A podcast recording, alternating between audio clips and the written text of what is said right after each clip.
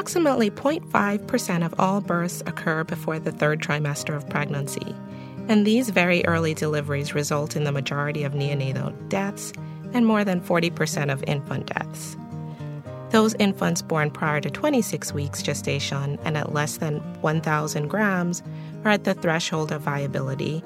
They pose many difficult questions and decisions that must be made by providers and parents, and this encompasses a variety of complex medical, social, and ethical issues.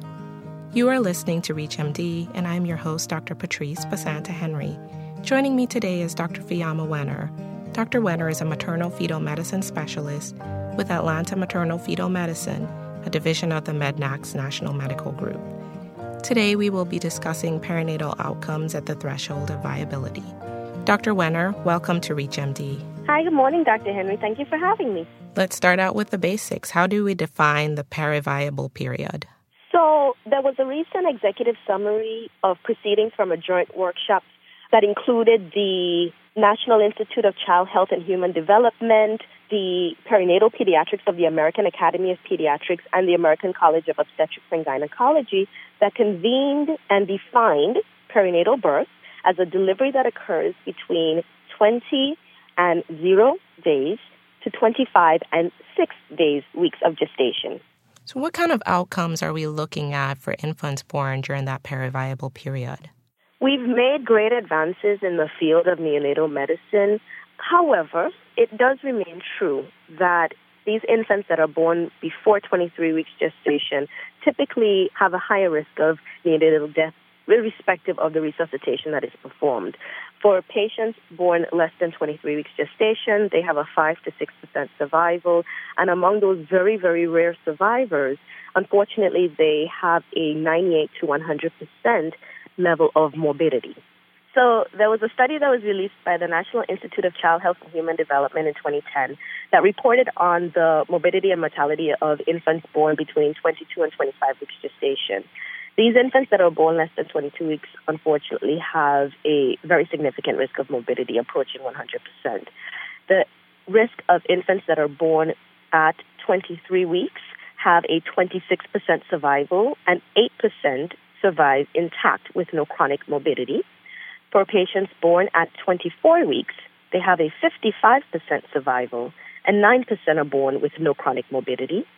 For infants born at 25 weeks gestation, they have a 72% survival and 20% are born with no chronic morbidity. The gestational age range, that 22 to 25 weeks, these fetuses are in an extremely rapid stage of development of their organ systems that are necessary for that extra extrauterine survival, which is why they are the more fragile of the preterm births. Each additional day that these babies remain in utero not only increases their risk of survival, but their chances for healthy long-term outcome. Active brain development normally occurs in the second to third trimester, which makes these children especially susceptible to that hypoxic brain injury that we commonly see, and sepsis, which can then increase their likelihood of intracranial hemorrhages, periventricular leukomalacia, and neurodevelopment impairment. So, what factors should be taken into consideration when counseling patients regarding predicted survival, short term, and long term outcomes? So, there are many factors that must be taken into account, and the patients have to be seen in, as individuals. Unfortunately, no one meets a standard criteria. But factors that we look out for. First of all, we have to rely on ultrasounds to establish the gestational age and the fetal weight for these infants. And at best, a fetal ultrasonographic dating is accurate within 8%, which translates to an accuracy of about four to five days if the patient is in the first trimester, but nearly two weeks if the patient is performed as, let's say, in the second trimester at 24 weeks. So we do have that discrepancy that is potentially there and can limit our ability to accurately date these pregnancies. In addition, most ultrasound fetal weight formulas that include the measurement of the fetal head, the abdomen, and femur will only yield a weight estimate within 15% of the accurate weight of these infants. Other factors that we have to take in account is the maternal age, the health of the mother, any nutritional impairments, any history of substance abuse in the mother, These intrauterine factors such as chorioamnionitis, severe preeclampsia, IUGR, placental abruption can play a significant role in the neonatal outcome and the level of compromise that these babies are when they are delivered. If you are just tuning in, you are listening to ReachMD, and I am your host, Dr. Patrice Basanta Henry. Today I'm speaking with Dr. Fiamma Wenner, and we are discussing perinatal outcomes at the threshold of viability. Dr. Wenner, are there any recommended intrapartum measures that can be taken for these periviable infants?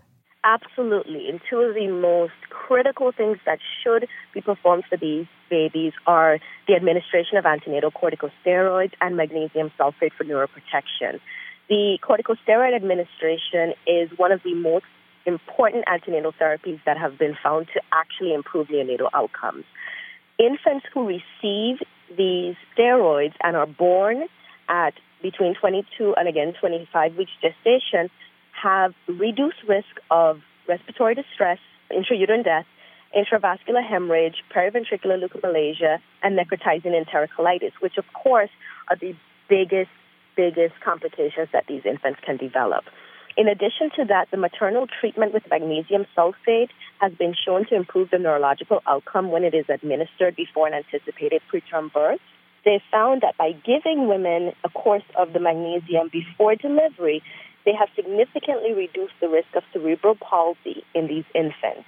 And so it is recommended if a patient is in the possibility of delivering in a previable period that they receive a course of steroids and magnesium sulfate for neuroprotection. So, is there an agreed upon gestational age that must be achieved before intervention will be considered? Yes. So, most will agree that intervention should not be offered to infants at less than 22 weeks gestation. The survival is very, very, very unlikely. For infants who are born between 22 and 24 weeks gestation, you want to have an individualized and family centered discussion that will take into account all the known fetal and maternal conditions, risk factors that can predispose to an increased risk of morbidity or mortality. Now, for infants that are born after 24 weeks gestation, all infants are offered resuscitation. Some physicians will recommend waiting until the infant is born to evaluate the viability. Can you comment on that?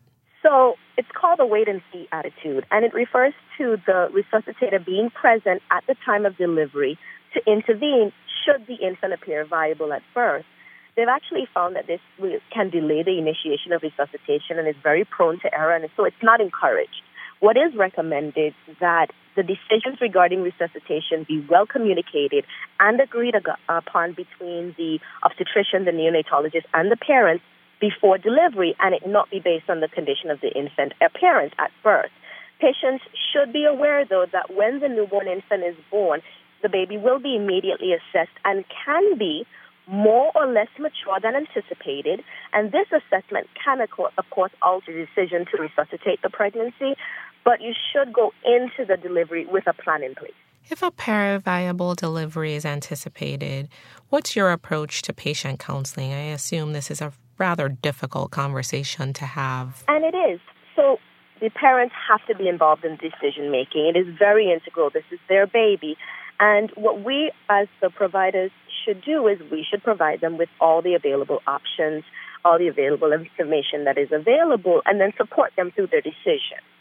The counseling should include the expected outcomes for the infant, and we should try to avoid inundating the family with statistical information because there's evidence that actually has been found to show that this is often misunderstood by the families.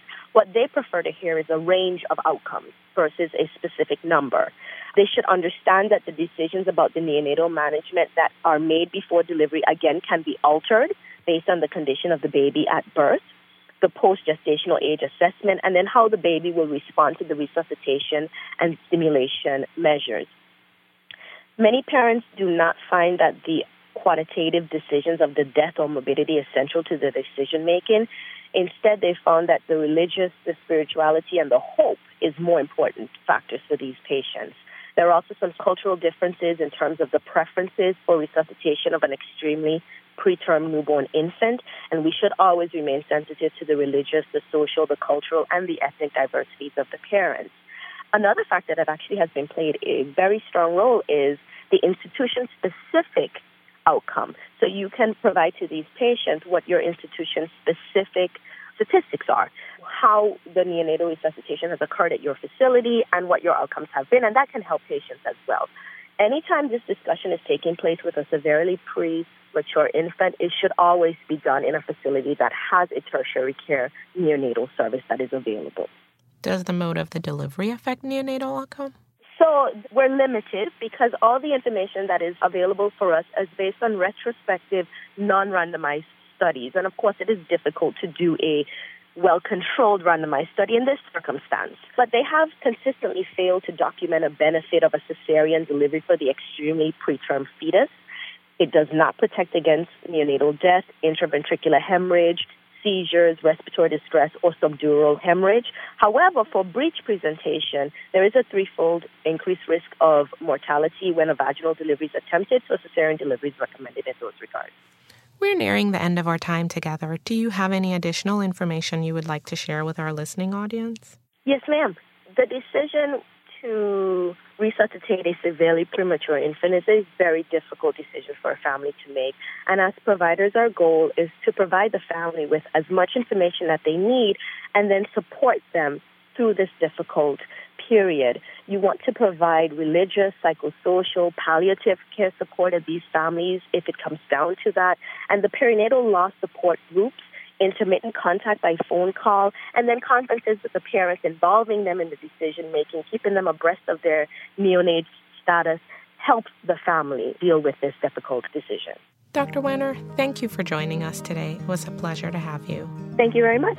And to download this podcast and others in this series, please visit reachmd.com. We welcome you to share, like, and comment on the podcast.